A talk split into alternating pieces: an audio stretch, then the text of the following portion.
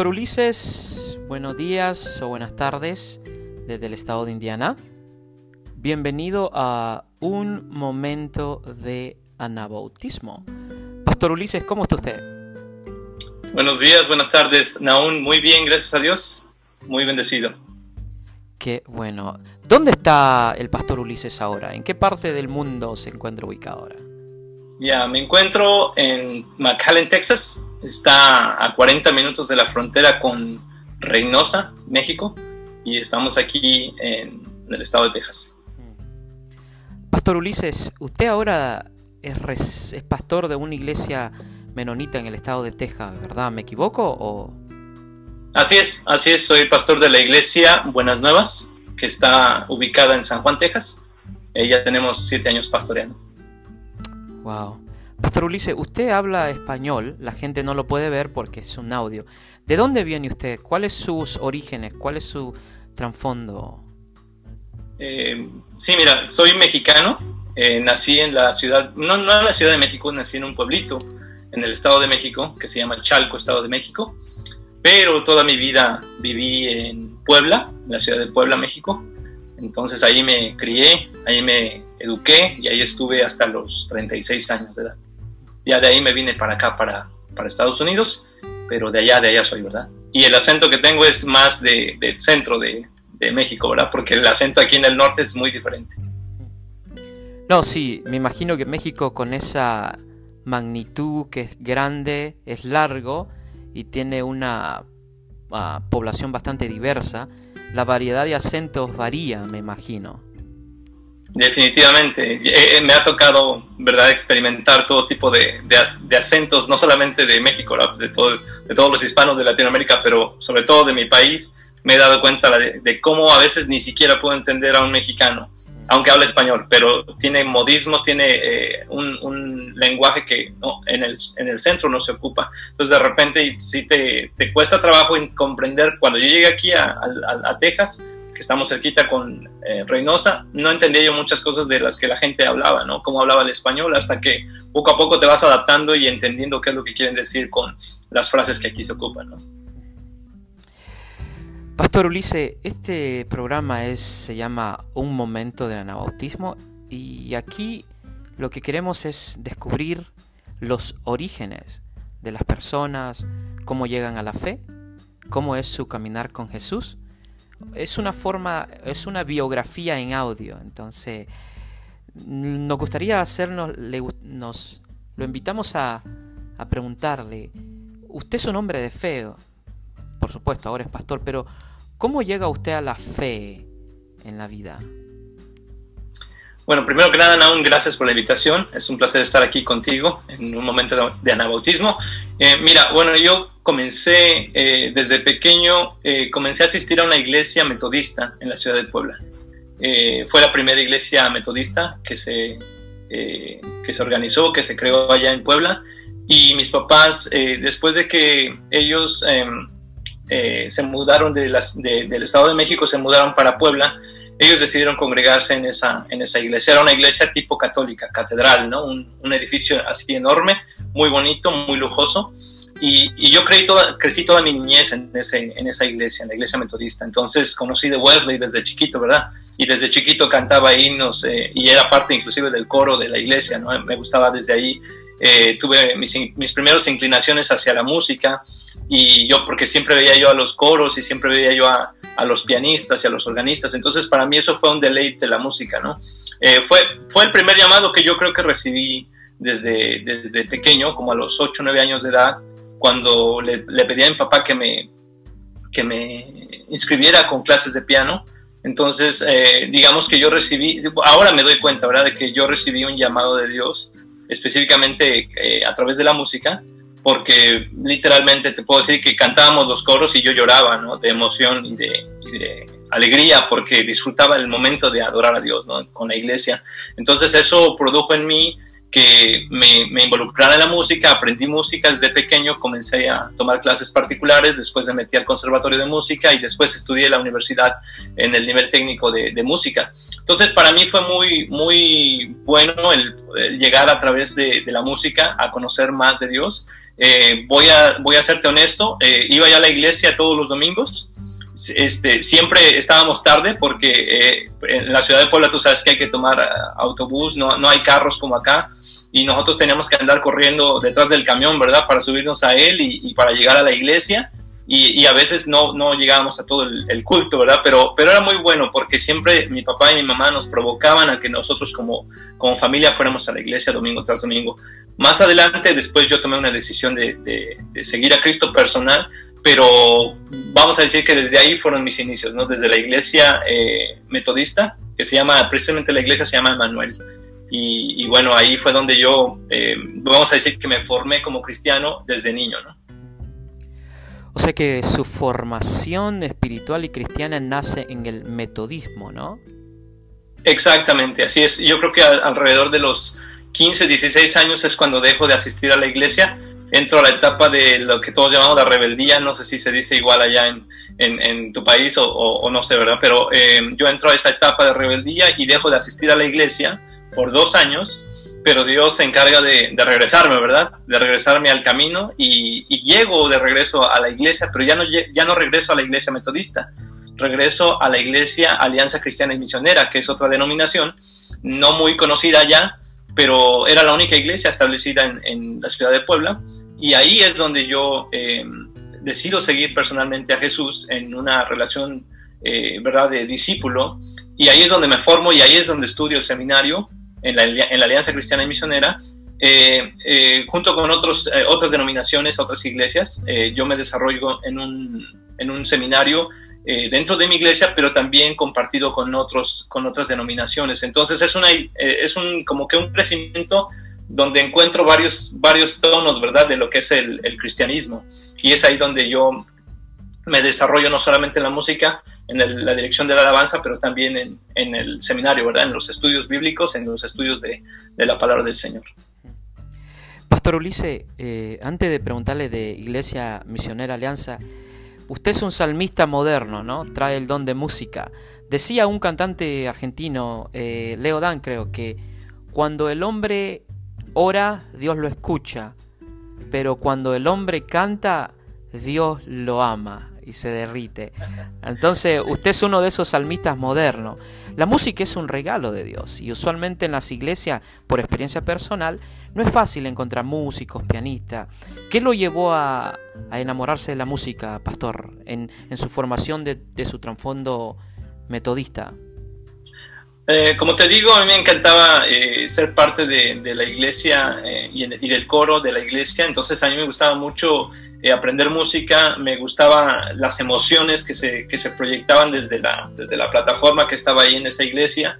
Y yo veía como la gente, a pesar de que eh, los metodistas eran muy, eh, de alguna manera, conservadores en ese tiempo, pero había muchas expresiones de alegría y, inclusivemente, inclusive ni siquiera aplaudíamos en, en, en la iglesia teníamos que hacer con un papelito nuestro aplauso, ¿no? Y era muy chistoso, pero así era en aquel entonces. Entonces, eh, pero a mí lo que me ocasionaba mucha emoción era, era el, ver cómo la gente se emocionaba al alabar a Dios, cómo cantaban con, tantas, eh, con tanta fuerza, ¿verdad? Con tanta emoción en sus corazones.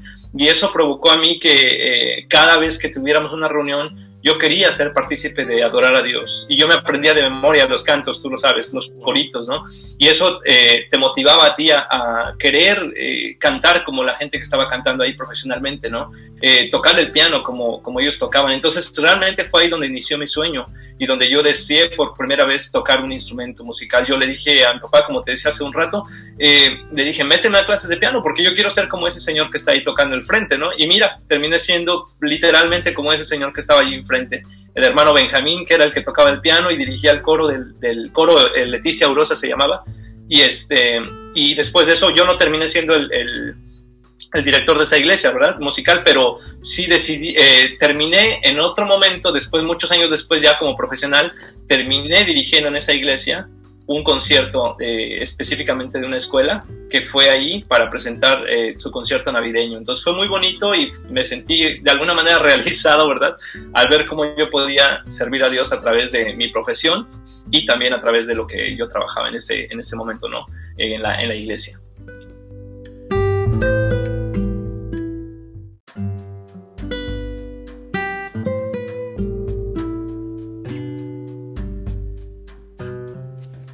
Definitivamente el Ministerio de la Música es un ministerio tan clave en las iglesias, ya sean conservadores, eh, modernos, pero igual es un ministerio tan increíble.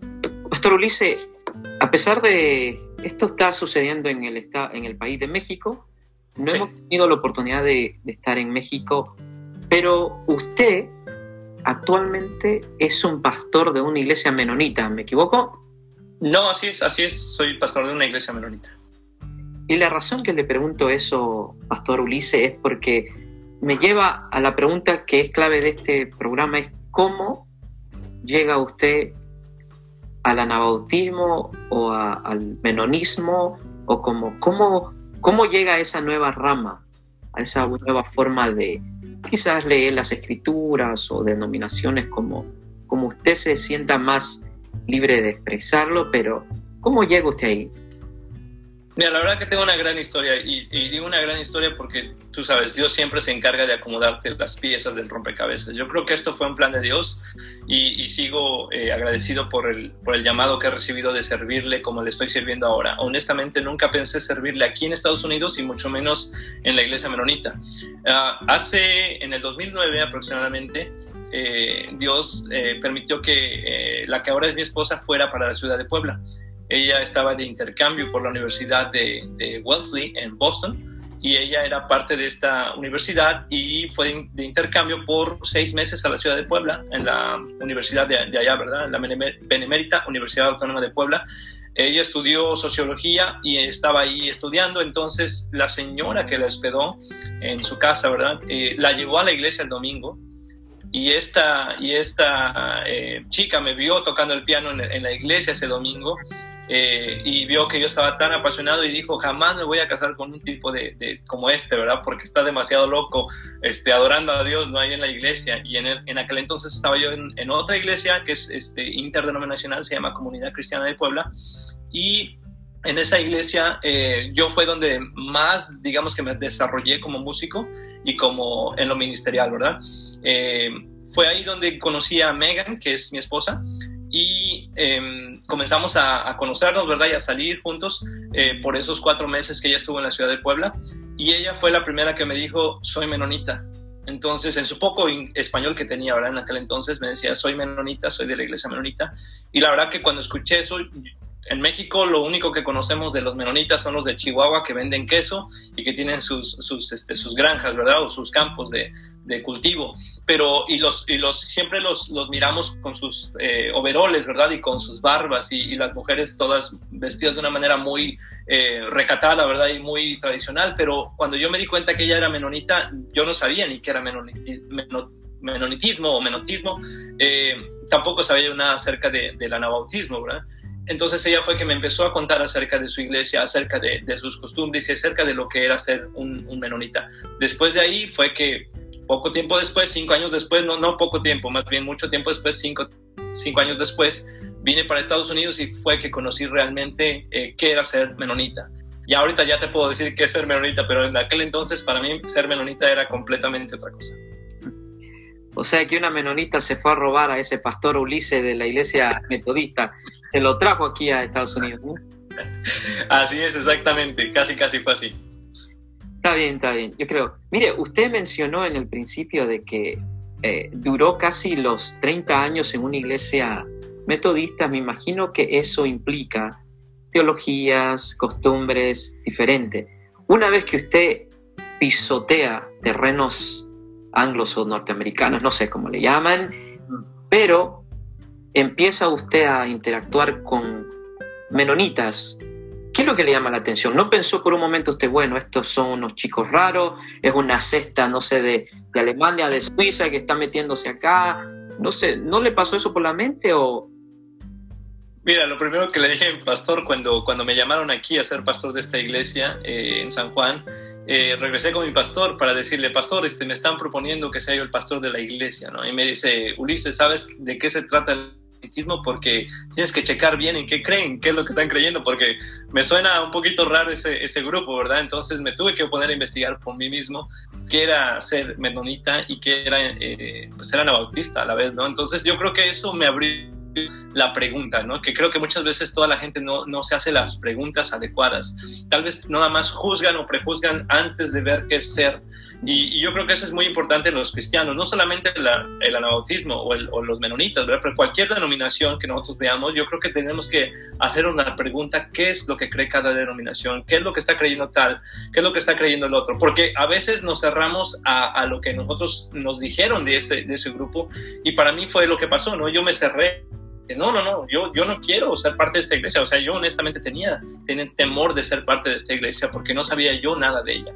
Pero cuando yo descubro, eh, ¿verdad?, qué es ser menonita, yo dije, ah, pues son mis hermanos, son mis hermanos, solamente que eh, tienen otra corriente y es, otro, es otra denominación, pero son, son mis hermanos en Cristo. Entonces ahí fue donde aterricé, ¿verdad? Eso fue lo que eh, cuando yo escuchaba al pastor John Garland, que en aquel entonces era el pastor de la iglesia donde estoy ahora, yo, lo escuchaba predicar y me, terminaba llorando en sus predicaciones, aunque eran unas eh, predicaciones, vamos a decirlo, sencillas, pero yo me enamoraba más de Jesús al escuchar al pastor, que, que no me hablaba de otra cosa, sino de el amor de Jesús y de la, del amor y la paz que el Señor Jesús había traído a este mundo y la justicia, ¿verdad?, que se aplicaba a través del reino de Dios. Entonces eso me abrió los ojos de que ser anabautista era ser cristiano, pero en otra corriente, ¿no? Y entonces obviamente con, con otros enfoques y, y, bueno, eso también me, me ayudó a comprender qué es lo que otras personas creyentes tienen en su corazón, aparte de solamente evangelismo o aparte de solamente estudiar o aparte de solamente... Eh,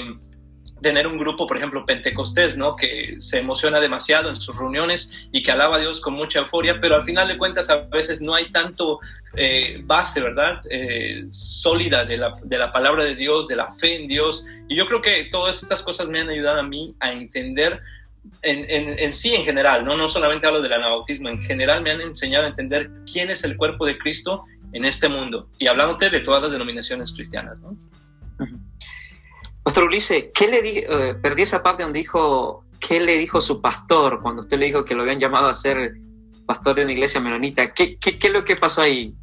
Mira, bueno, te explico un poquito para atrás. Eh, el pastor donde estaba yo en ese momento, eh, antes de venir aquí a Estados Unidos, era de la Iglesia Comunidad Cristiana de Puebla. esa iglesia ya no es una iglesia metodista, esa iglesia ya es una iglesia interdenominacional que, que nació en Canadá. Entonces, como que te digo que estoy medio embarrado de todo. Claro, claro.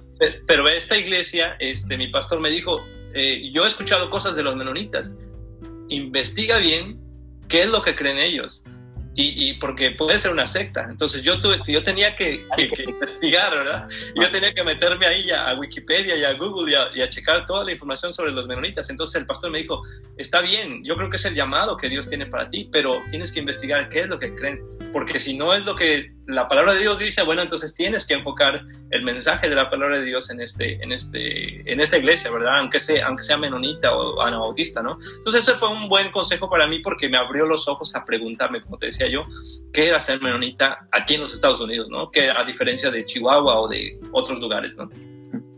Me atrevo a hacer un comentario aquí. Yo creo que usted no estaba tan interesado en los menonitas, sino en la esposa, ¿eh? Lo estaba trayendo la, Mira, que definitivamente todos, todos este, piensan así y estoy de acuerdo, porque honestamente yo vine aquí a Estados Unidos, jamás vine por, por ser pastor de una iglesia, jamás vine para trabajar, yo vine exclusivamente a, a verla a ella, porque yo había, eh, le había prometido que iba a venir a visitarla y que iba yo a conocer dónde vivía ella, ¿no? Entonces cuando yo vengo para acá, eh, soy muy honesto y se lo dije a la iglesia, yo no venía a ser pastor, yo venía a ver a ella.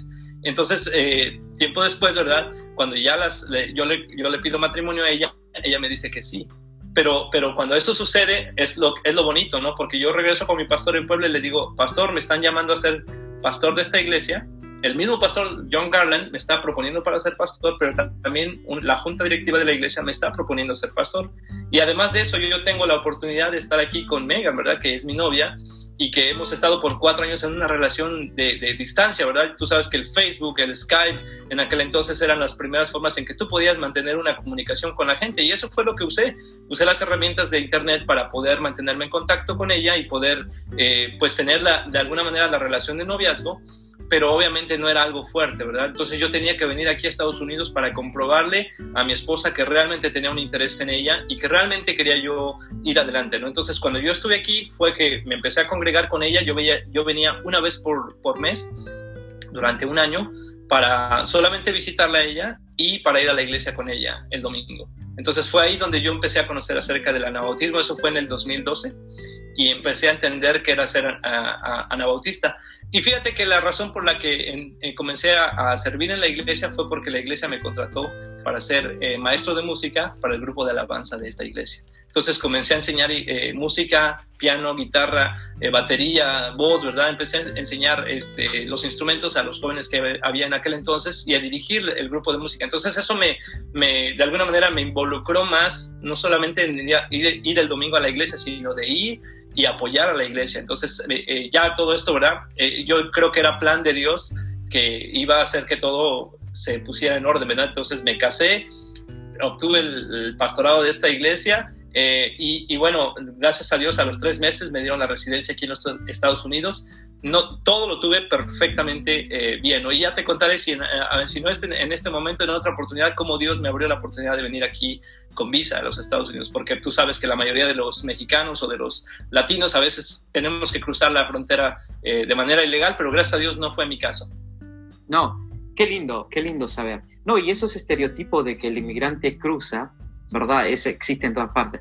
Pastor Ulises, usted me ha contado tanto que puedo agarrar de todo, el, cuestión de la música, el, amor, ¿no? Que lo trajo acá a Estados Unidos y, también la, cómo usted llega al anabautismo.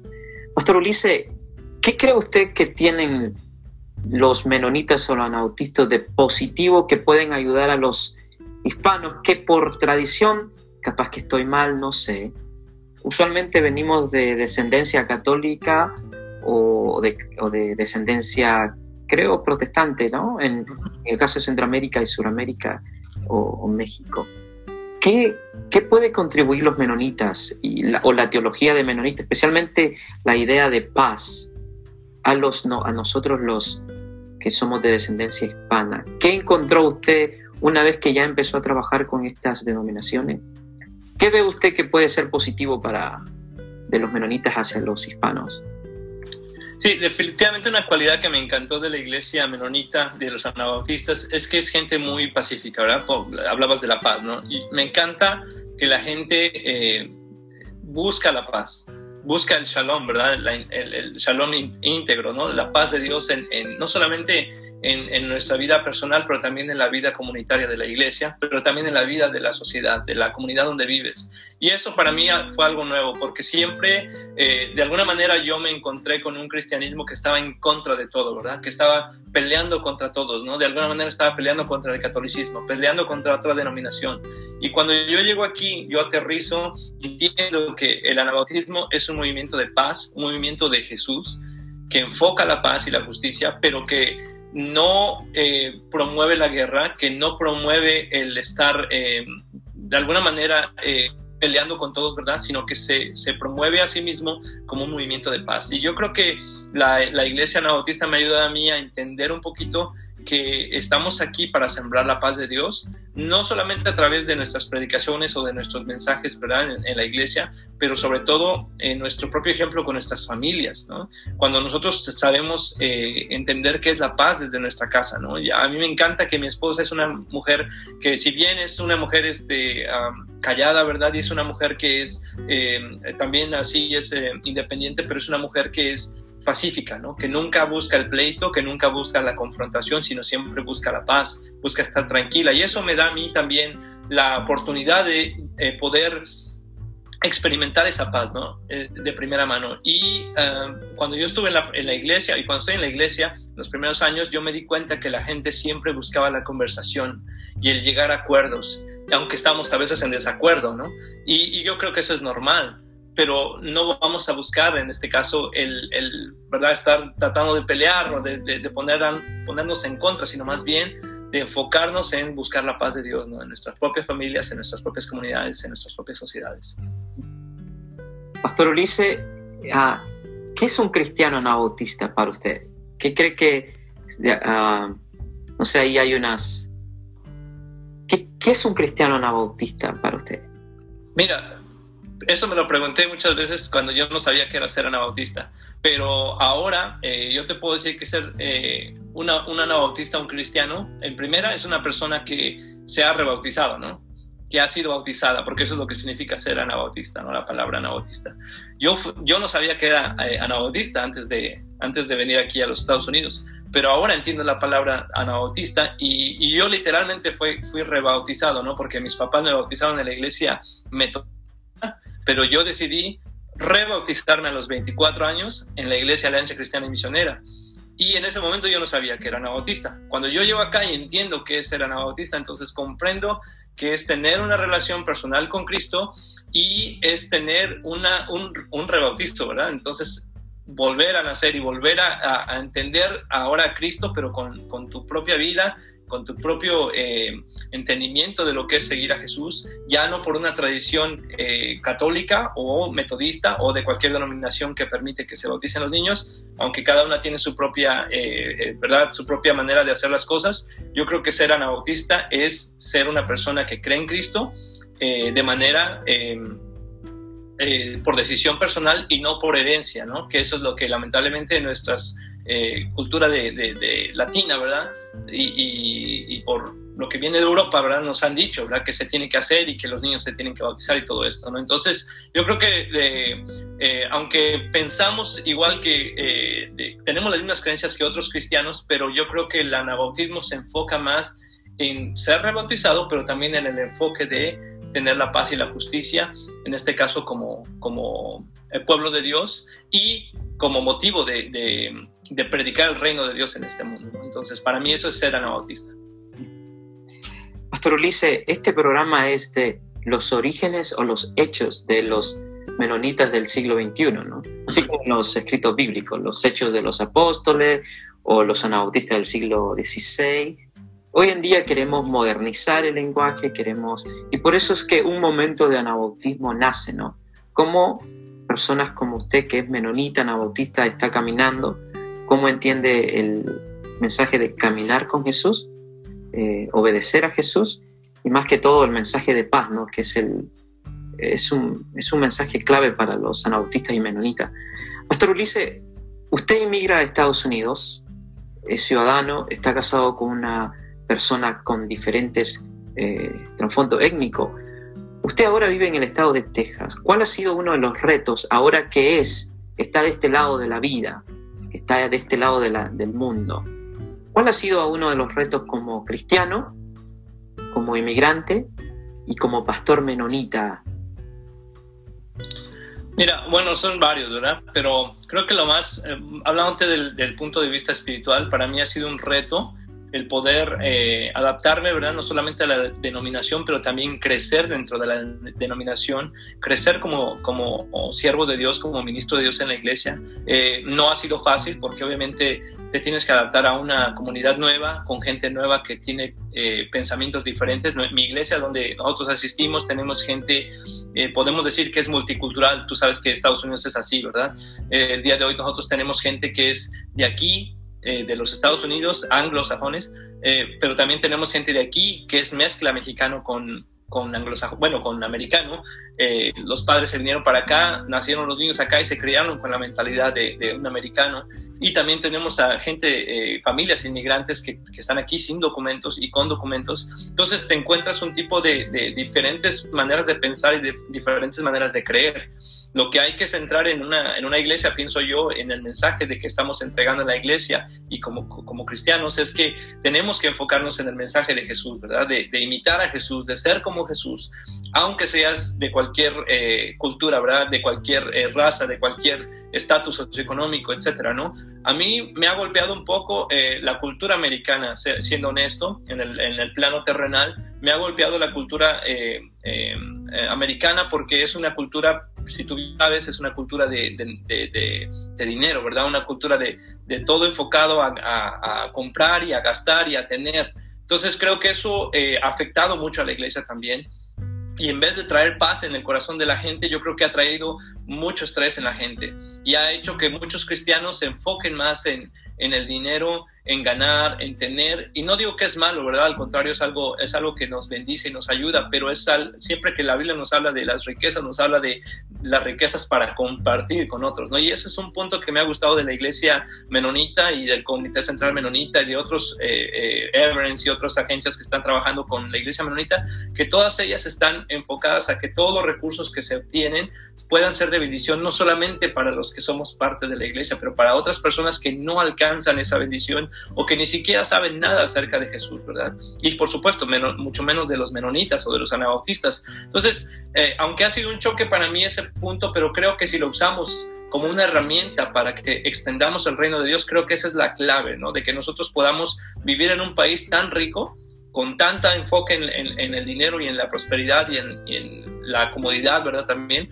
pero si lo enfocamos todo en el beneficio de ayudar a otras personas, creo que Dios a nosotros nos, hace la promesa, ¿verdad? En Abraham de que seremos bendición para todas las naciones. Y ese es el punto que yo creo que la iglesia anabautista el día de hoy tiene que enfocar, ¿no? Que todo lo que recibimos de bendición y todo lo que tenemos es para bendecir a otros y para traer paz en la vida de otros. Entonces, me parece genial en ese aspecto Estados Unidos porque hay mucho para dar, pero me parece muy triste porque a veces nos cerramos a dar y nos enfocamos solamente en mí y en mí y en mí, ¿verdad? En qué quiero yo como cristiano, qué quiero yo como anabautista, qué quiero yo en mi iglesia, qué necesito eh, para sentirme cómodo, ¿verdad? Pero creo que el llamado es, no, tienes todo esto para darlo y para compartirlo y para hacer bendición a otras personas.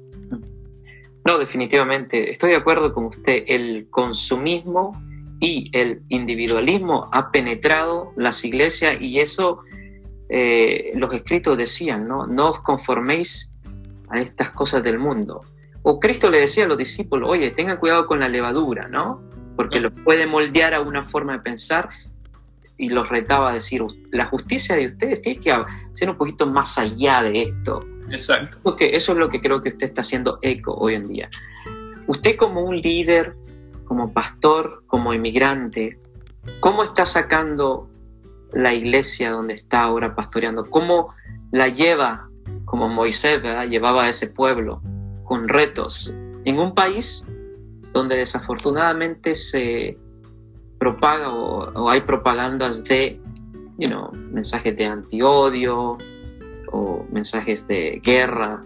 ¿Cómo usted, como un menonita de paz, de no violencia, cómo articula el mensaje bíblico de Jesús en, un contexto inhóspito? Mira, una cosa que me, me, gusta mucho de la palabra de Dios es que siempre nos enfoca en el carácter de Dios, en el carácter de Cristo.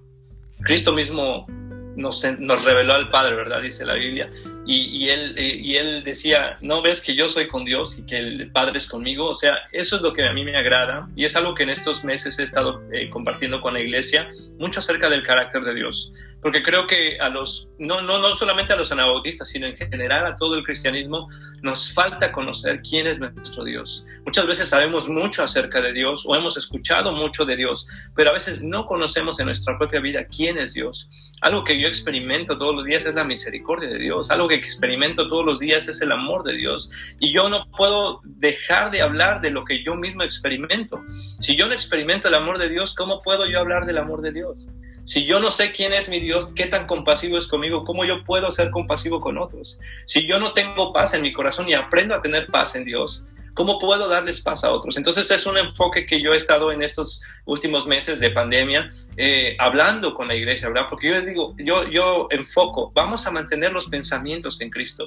Si nosotros mantenemos nuestros pensamientos de Cristo, entonces todo lo demás se puede ir derrumbando, pero tú va, tu mente va a estar enfocada en Cristo, en, cómo Cristo reaccionaría, en qué Cristo haría en medio de esta circunstancia o esta situación difícil. Y creo que ese es un, para mí, eh, es un punto muy em, como de una alarma, ¿verdad? Me interesa más que mi iglesia conozca a su Dios, que, que, que haga muchas cosas para, para servirle a Dios, ¿me entiendes? A veces nos pasamos sirviendo a Dios, pero a veces no conocemos al Dios que servimos. Y yo creo que es más importante conocer al Dios de, que servimos para poder entonces servirle como Él espera que hagamos. Y, ese es un punto que ah, yo te puedo decir que es un reto en mi iglesia, en la, iglesia donde estoy, pero creo que la gente eh, no la puedo yo transformar, pero el Espíritu Santo la puede transformar por medio del mensaje de su palabra, pero también por medio de lo que cada uno recibe en su propio tiempo con Dios. Si nosotros nos sentamos y tomamos un momento con Dios, 5, 10, 15 minutos, lo que sea,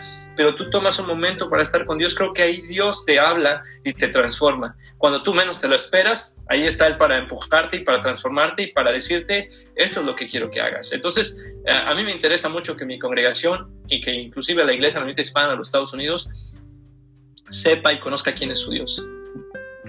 Jesucristo le dijo una ocasión a la mujer samaritana, vosotros adoráis lo que no sabéis, ¿no? Y eso pasa algunas veces con la gente, está llena de tradiciones y historias que sus ancestros les han transmitido a través de los años, sin embargo, como usted dice, no han conocido al Dios que predica Jesucristo, que es un Dios de paz, de amor y de sencillez. Pastor eh, Ulises, eh, usted nos ayuda a, entender esto del consumismo y el, y el, materialismo. ¿Cómo se mantiene, cree usted, una iglesia sana? ¿Cómo, mantiene, cómo mantenemos a la iglesia fuerte, con, especialmente ahora en los tiempos de la pandemia? Estamos en, un año de elección.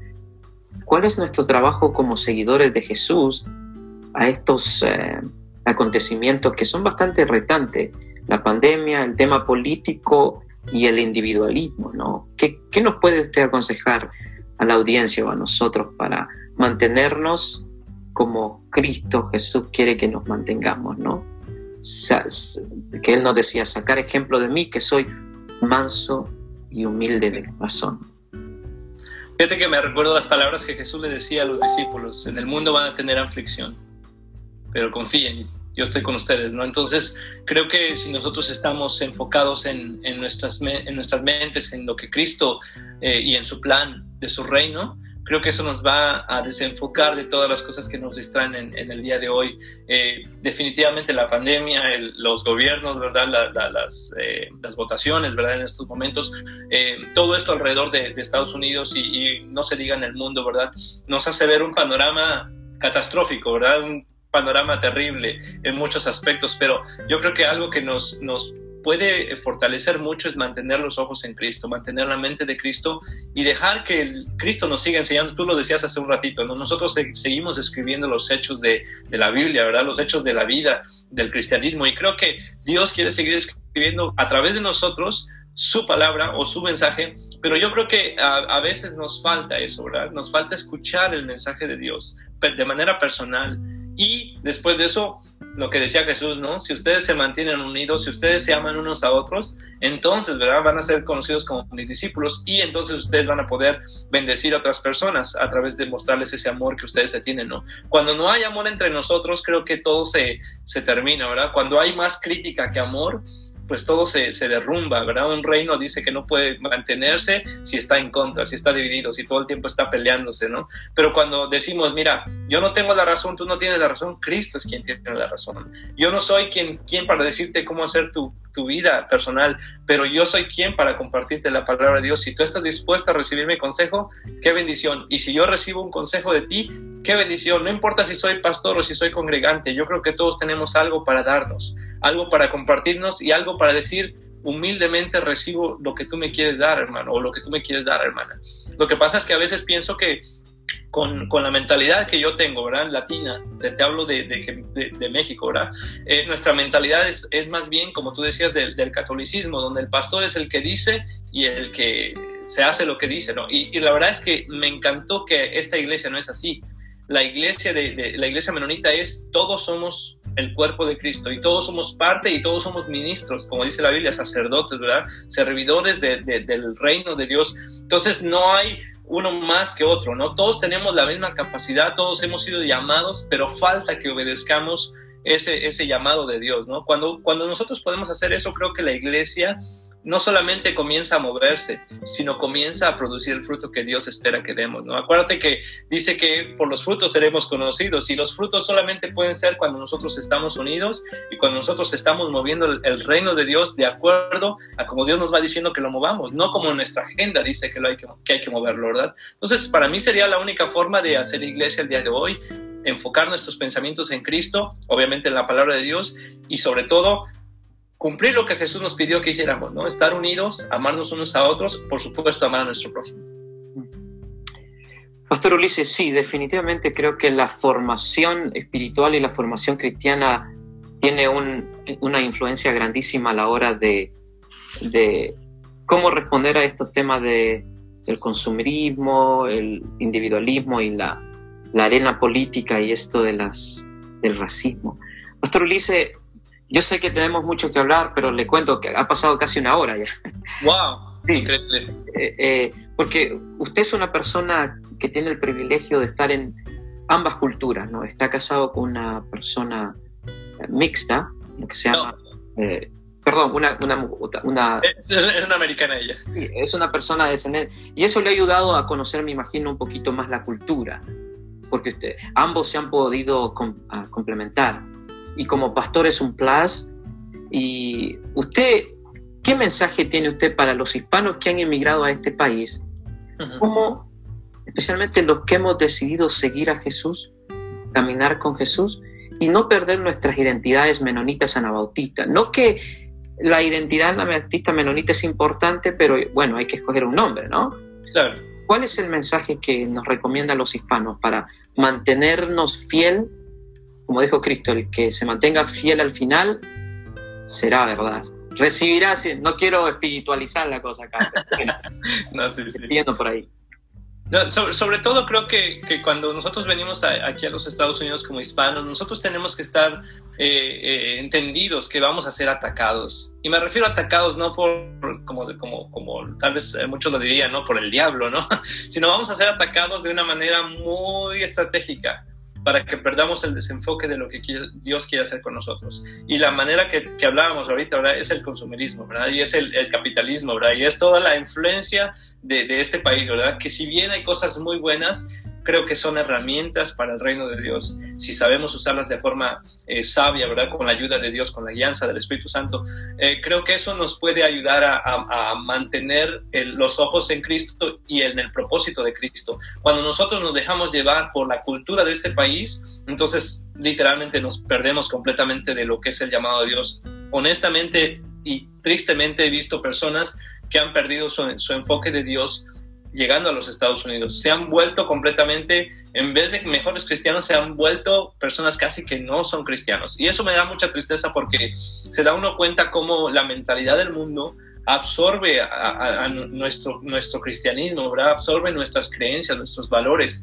Y a veces nos volvemos personas que creemos más en, en, cualquier cosa que se nos presente que aferrarnos a lo que la palabra de Dios nos enseña. ¿no? Creo que es importante que todos los hispanos que llegamos a los Estados Unidos y todos, cualquier persona, ¿verdad? Eh, se enfoque, si es que es cristiana, se enfoque en su espiritualidad más que en desarrollar o tener pues digo, más dinero, ¿verdad? Es bueno que estudie uno bastante, es bueno, eso definitivamente lo apruebo y estoy de acuerdo, pero siempre aún todo, todo con exceso creo que es un peligro, ¿verdad? Tener mucho dinero puede ser un peligro, tener mucha, mucho estudio y mucha sabiduría también es un peligro porque nos envanece, ¿verdad? Entonces, llego a un punto de que, de que llegamos al tope de, de, de, todo lo que podemos hacer y tener y creo que eso nos puede como dicen, quitar los pies de la tierra y hacer que nos desenfoquemos de lo que verdaderamente es importante. El llamado de Cristo nunca ha sido a que seamos millonarios. El llamado de Cristo nunca ha sido a que seamos los, los, cerebros del mundo. El llamado de Cristo nos ha sido a que nosotros amemos a Dios y amemos a nuestro prójimo. No importa si tienes un máster o un PhD o lo que sea, no importa si tienes millones de dólares, no importa si eres la persona más famosa, si eres la persona que crece en Cristo y que hace lo que Cristo hace, entonces, creo que ese es el llamado del anabautismo en este preciso momento, no solamente para, para los hispanos, sino para cualquier creyente, ¿verdad? No, sí tiene razón. Una de las características de los anabautistas era de que tenían todo en común, ¿no? Los cristianos anabautistas menonitas tenían muchas creencias en común con otros creyentes, ¿no? Y también una de las características que el anabautismo tenía era eh, Así como hay anglicanos, bautistas o cristianos carismáticos, los anabautistas hacían énfasis en la comunidad de fe. Pastor Ulises, muchísimas gracias por estar aquí con un momento de anabautismo. Ha sido enriquecedor conversar con usted. Muchas gracias, aún a ti y por la oportunidad y, un gusto de poder estar aquí en este, en este programa y esperemos que no sea la última vez, ¿verdad? Sí, ha pasado tanto tiempo, mire, se podrían escoger temas, ¿no? Aquí, pero el, programa se quiere enfocar en los orígenes y los hechos de los anabautistas del siglo XXI, así como usted. ¿Cómo llegó a formarse como cristiano? ¿Cómo llegó a la fe? ¿Y qué está haciendo usted como un seguidor de Jesús y como un menonita?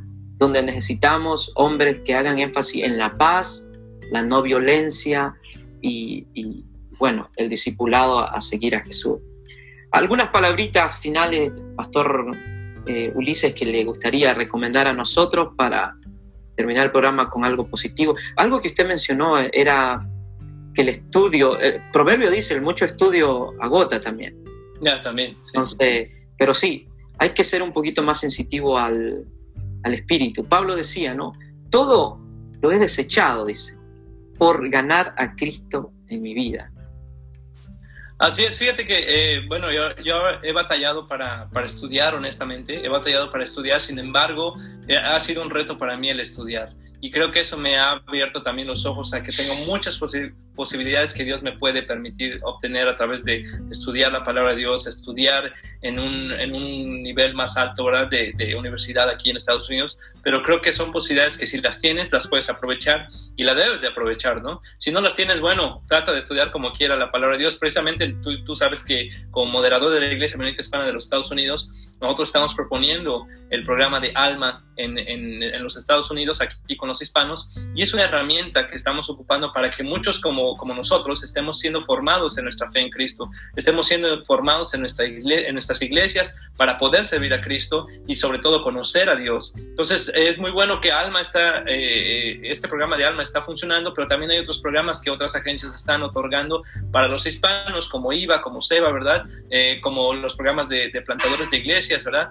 Entonces yo creo que hay muchas herramientas que a veces nos falta conectarnos a los pastores y a los hermanos en Cristo, nos, nos falta conectarnos con estas herramientas para poder ser más efectivos en nuestro llamado al Señor. Entonces yo nada más quisiera decirles, este, invitarles, ¿verdad? A los que nos escuchan, que se conecten con otros anabautistas, porque a veces eso, ese es el punto más difícil, conectarte con otro anabautista y creer con él lo que tú estás haciendo e inclusive poder ayudar con él a lo que él está haciendo o que él te ayude a lo que tú estás haciendo. Creo que la clave para mí en esto de anabautismo es conectarnos unos con otros.